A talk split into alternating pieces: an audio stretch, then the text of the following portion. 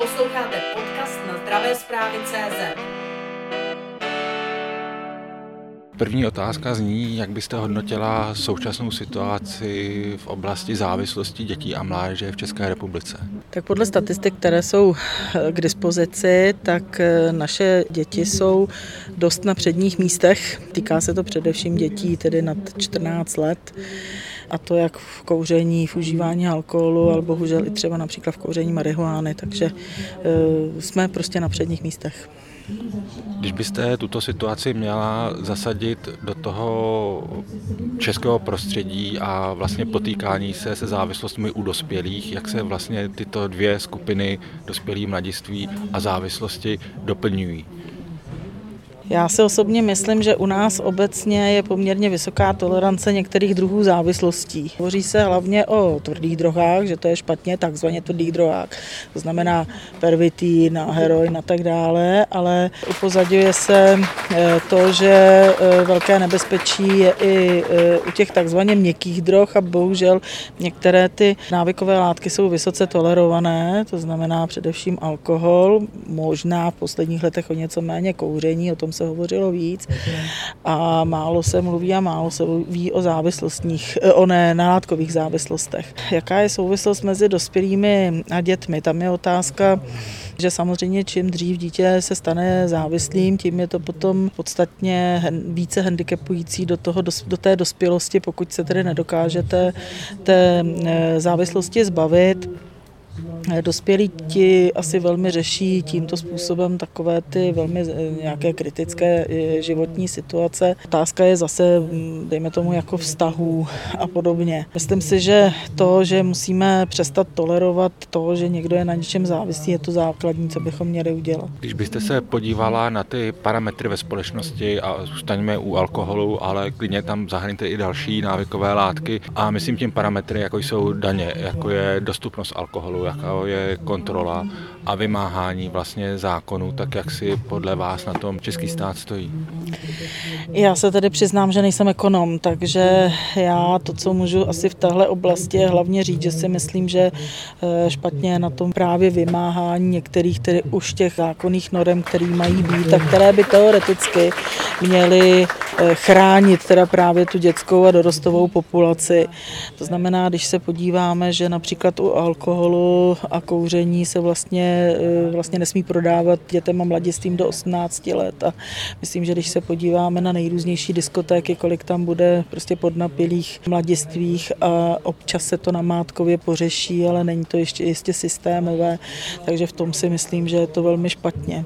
Do jaké míry se vymáhají tedy daně u tabákového a jiného průmyslu, to si netroufám hodnotit, to je můj asi osobní názor, že preferovat eh, výběr daní na těchto látkách nad tím, co to může způsobit zdravotně, je, je velmi špatné. První by prostě mělo být, že musíme mít tu populaci zdravou a ne, že to zdraví jak si upozadíme nad některými případnými zisky, protože ve, ve finále, když se pak na to podíváme, tak náklady na zdravotní péči při nějakých těch odvykacích kůrách nebo při řešení následků toho závislostního chování eh, také nejsou utělevné. V poslední době vidíme na našem trhu nástup nových návykových látek, jako je třeba kratom, jako je AHC, jako jsou různé skupiny konopných látek. Setkáváte se s problémy v ordinaci u dětí a mládeže u těchto látek? No, v době covidové, kdy ty děti měly takové omezené různé ty sociální kontakty a nudily se a tak dále, tak eh, měla jsem několik případů, kdy maminky chodily a stěžovaly si, že děti úplně bez eh, problémů přišly například k nikotínovým sáčkům, které navíc byly ještě krásně barevně vyvedené, tak aby se to dětem líbilo. Takže určitě to slyším. Já nemám dítě tedy takhle malé, abych měla osobní zkušenost, ale od rodičů to slyším. Bohužel ani dospělí mnohdy neví vlastně, co ty děti všechno mohou mít k dispozici, protože je to volně dostupné, je to volně dostupné i e, po internetu, takže tady si myslím, že je velká mezera v kontrole těchto látek a zase si nemůžeme říkat, že jsou to látky nějak méně škodlivé než některé jiné.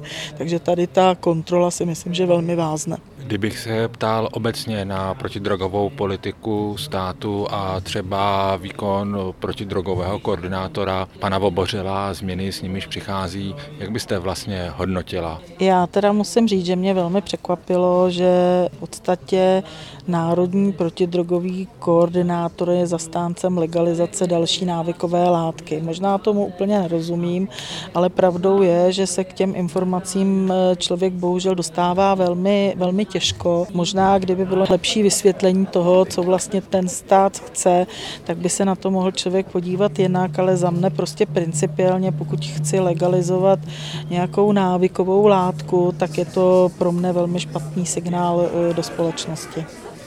Z vašich slov je to zřejmé, ale přesto se zeptám, jaká je tedy, jaký je váš pozice k legalizaci, komercionalizaci konopí v Česku? Já s tím nesouhlasím. I po diskuzích s kolegy dětskými praktiky, s kolegy psychiatry, prostě máme k tomu negativní postoj. Myslím si, že i v současné době do jisté míry nějaká jakoby benevolence eh, tady je. Jestli se dá, dejme tomu něco ještě nějakým způsobem zmírnit, eh, to je asi asi věc právníků nebo třeba i e, otázka spolupráce s Národní protidrogovou centrálou, protože ty asi potom vědí, jaké jsou ty dopady toho, když se někde uvolňuje, ale myslím si, že tak, jak to bylo zvoleno a tak, jak je to prezentováno, to znamená především ta komercionalizace e, toho, to si myslím, že prostě není dobře a zase dáváme e, našim, našim občanům a potažmo tedy dětem signál, že vlastně něco, co, co bychom asi tolerovat neměli, tolerovat tolerovat budeme.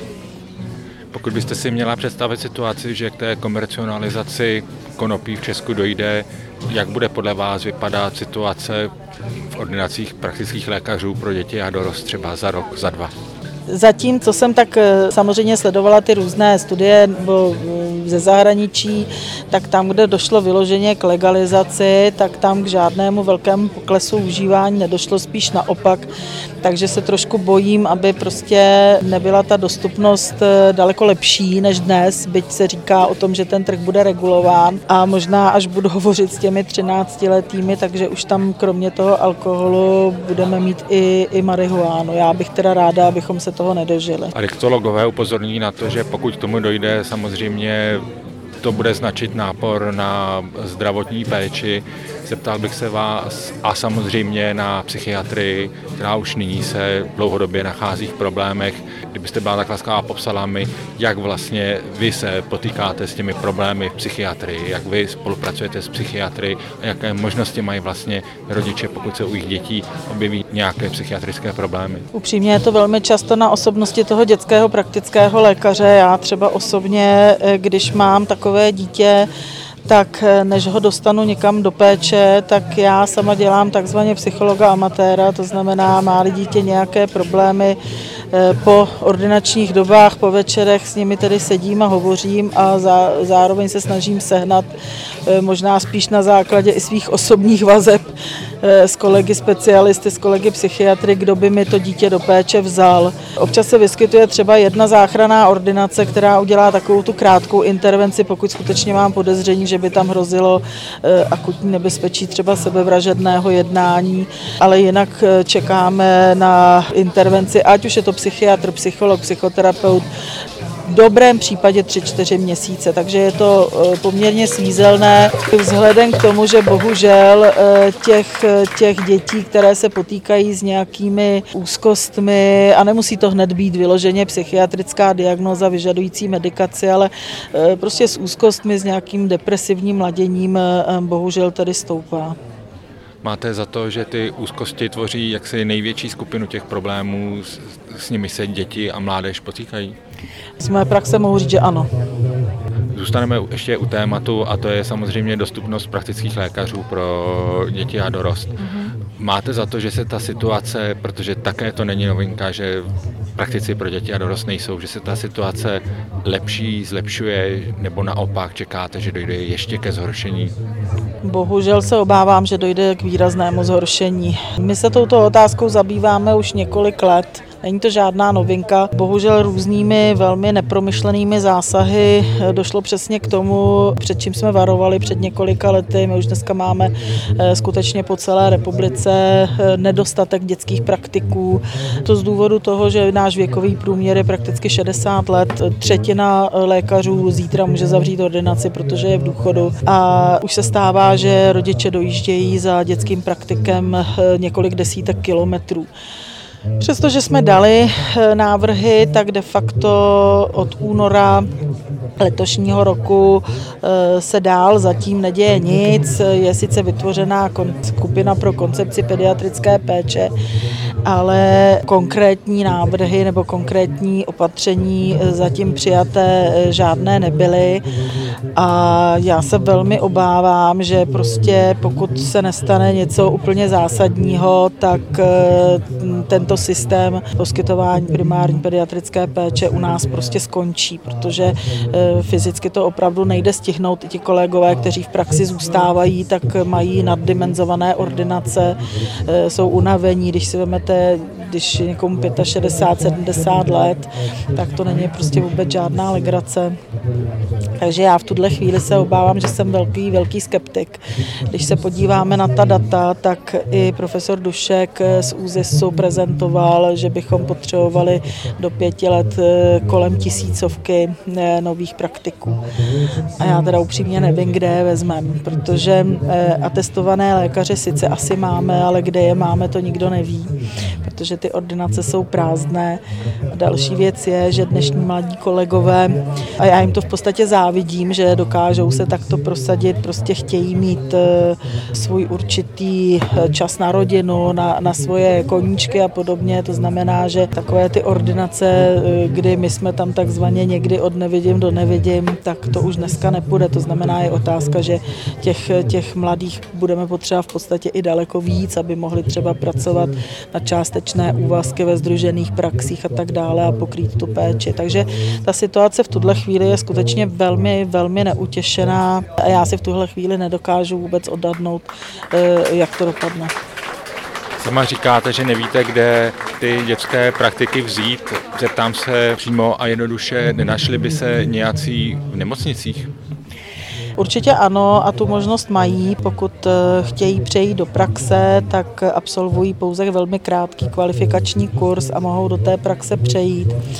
E, problém je ale v tom, že ne každému z nemocnice se chce do praxe, protože přestože eh, někteří mají představu, že v té praxi se nic moc nedělá a berou se velké peníze, tak ono to není úplně vždycky pravda. Dneska mnohé nemocnice nabízejí poměrně velké platy těm mladým lékařům. A další věc je, že v podstatě podle mého názoru není udělaná racionální síť e, těch dětských oddělení. To znamená, někde se vyskytují dvě dětská oddělení na deseti kilometrech, což je naprostý nesmysl. Někde máte nevím, osm lékařů, když to přeženu na pět pacientů, to znamená, měla by se tato situace opravdu urgentně vyřešit, říct jasná dojezdnost, jasná dostupnost oddělení. Otázka je funkce takzvaných okresních oddělení, kde skutečně mají nebo nemají význam, protože tam většinou, pokud je závažnější případ, tak jde do krajských nemocnic nebo do fakultních nemocnic, takže tohle to by bylo eh, racionální. Druhá věc je, že ani kdyby nám odešli všichni lékaři z nemocnic do praxe, tak nám to v podstatě tu situaci nevyřeší. Takže to se musí skutečně, je několik věcí, které jsme navrhovali, které by se měly eh, dát dohromady. Je to otázka urychlení žádostí o akreditace, úprava vzdělávání tak, aby se ten mladý dostal co nejdříve do té praxe a tak dále a tak dále. Prostě ani jeden z těch návrhů sám o sobě není samospásný, ale upřímně už by se mělo začít skutečně urgentně něco dělat. A vidíte u současného vedení ministerstva zdravotnictví a nejenom samozřejmě ministerstva, ale třeba i zdravotních pojišťoven, že se skutečně něco dělá? Pojišťovny se snaží tam eh, již několik let třeba i dodotovávat malé praxe na malých eh, vsích, kde by jinak se ten doktor takzvaně neuživil. Jsou tam určité bonifikace tam, kde skutečně teda je třeba, takže do určité míry ano, snaží se i některé samozprávy, které třeba nabízejí některé benefity těm mladým lékařům, i když tady je třeba si uvědomit, že pokud ta eh, malá obec nemá, já nevím, další obslužnosti, tak ten lékař tam asi těžko půjde.